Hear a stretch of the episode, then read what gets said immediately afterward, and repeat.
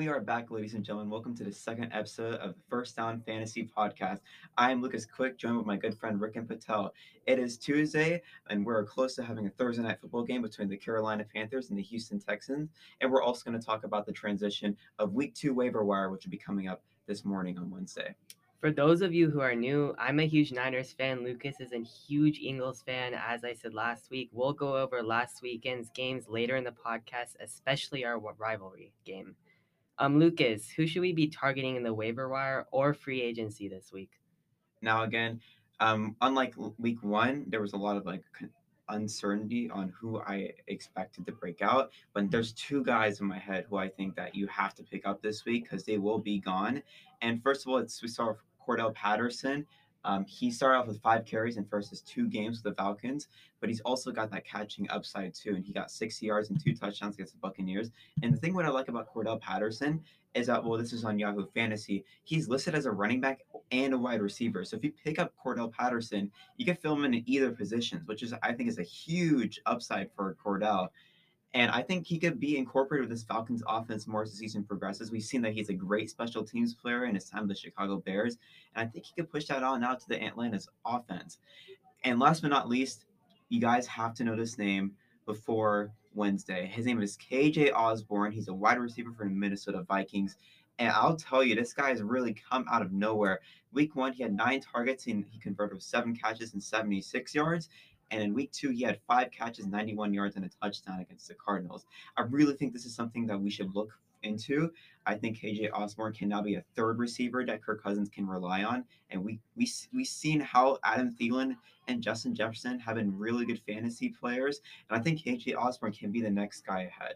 And last but not least, I didn't put this in, but Rondale Moore, he's 33% rostered right now in leagues. But if he's still available, this is your last chance to get him. He popped off again week two, and I think he will be a great receiver this season. Great advice, Lucas. I'll make sure to set my waivers for those players. Um, this week had many busts who managers thought to be dependable in the past that surprised many fantasy fa- uh, managers. Um, CEH, Cooper, Hill, Kamara, Prescott, Taylor, Kittle, Mixon, the list goes on and on and on. However, you should continue to start them all on a weekly basis, even though they may have had tougher matchups last week, may have not performed as well. I would recommend you continue starting them unless you have better options. Uh, many players who had explosive week one performances, such as Mike Davis, Sanders, Swift, Williams, and others, uh, they were actually toned down week two. Um, you should be more reluctant to start these players on a weekly basis um, because they weren't drafted high and people didn't expect them to perform well week one, but they still did, and then were toned down week two. I would go with better options like maybe Darrell Henderson or uh, Harris, Damien Harris. Um, but enough talk about bus. Uh, who are the absolute fantasy studs last weekend, Lucas? Before I talk about studs, I want to like, is it me or do I feel like these first two weeks of fantasy, there's been a lot of guys that's disappointed. Maybe it's just because I've failed both my drafts for both my teams, but my teams have really underperformed. And like Antonio Gibson hasn't done anything for my team. Alvin Kamara, like just I don't know what happened to the Saints last week, but I feel like a lot of these like first like round one, round two, round three guys, they're not producing what they're expecting. They're inconsistent.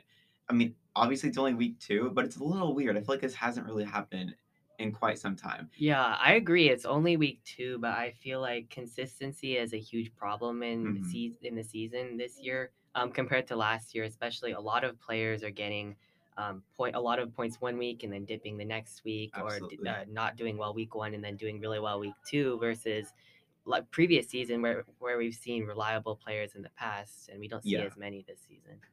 Yeah, I think it's against only week two, so like guys like Mixon and Jonathan Taylor, we weren't still certain with fully, but like guys like George Kittle, like a lot of people expected he would be at least a top five tight end, and he's not getting that volume that we expect him to get. So it's a little concerning. But going back to the studs uh, area, obviously King Henry has returned to his throne um, after after just an overall bad week by the Tennessee Titans, week going against the Cardinals.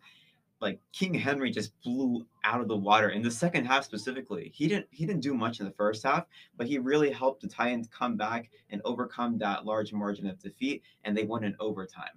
And also Aaron Jones as well on Monday night last night. He went back to his RB1 potential and he scored about like 41, 42 points in half point PPR. He had like four recep- receiving touchdowns. He absolutely dominated the Lions. And let's give some kickers some respect. Like like let's give some kickers some respect around here. Graham Gano got 21 points against the Washington football team, and Daniel Carlson, who was great last year, and he is back at it again this year. He had 17 points against the Steelers.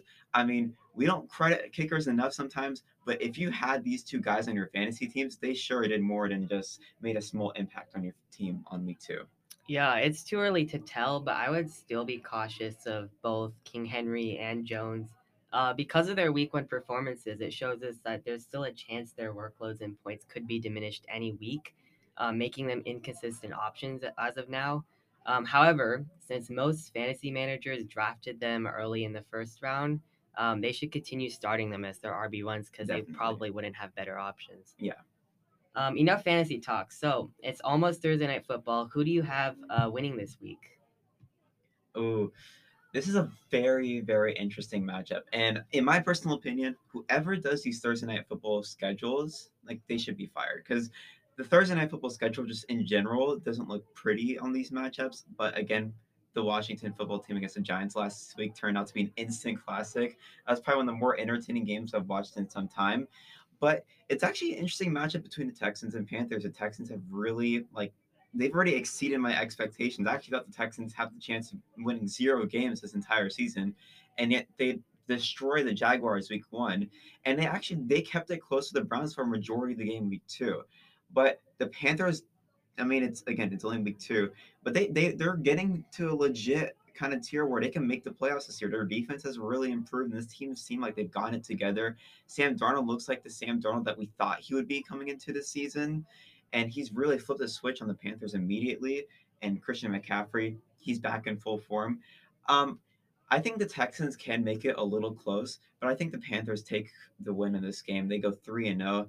I think the Panthers should be a team that everyone should look out for this season. They definitely have potential to make the playoffs. Yeah, if anyone on the Texans could help them beat the Panthers, it would be Brandin Cooks because he's a really good receiving option for the Texans.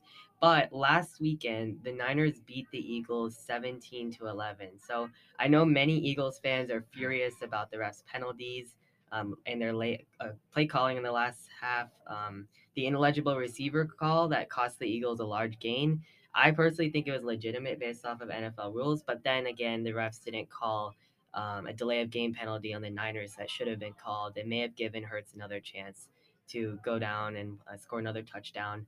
Um, but overall, I still think the Niners won, but maybe that's just me and my biased Niners fan.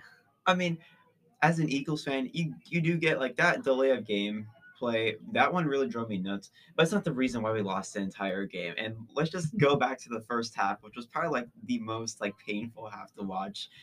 We only scored three points in the first half, which I don't understand how we managed to do that. We had like over 200 yards on offense. We had like two red zone drives. No, we had one red zone drive. It was a 91 yard catch by Quez Watkins. And we're like, great. We're marching down the field. At least we'll kick a field goal.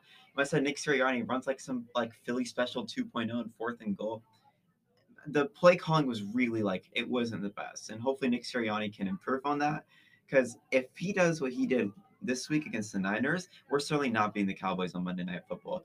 But I think that delay of game didn't really cost us. We just hurt ourselves. And if we played how we did against the Falcons, I think we could have been the Niners easily. Yeah. So good luck, everyone, in your fantasy uh, teams this week. And yeah, if you want to reach us with any questions, you can always find us on Instagram. Go Birds.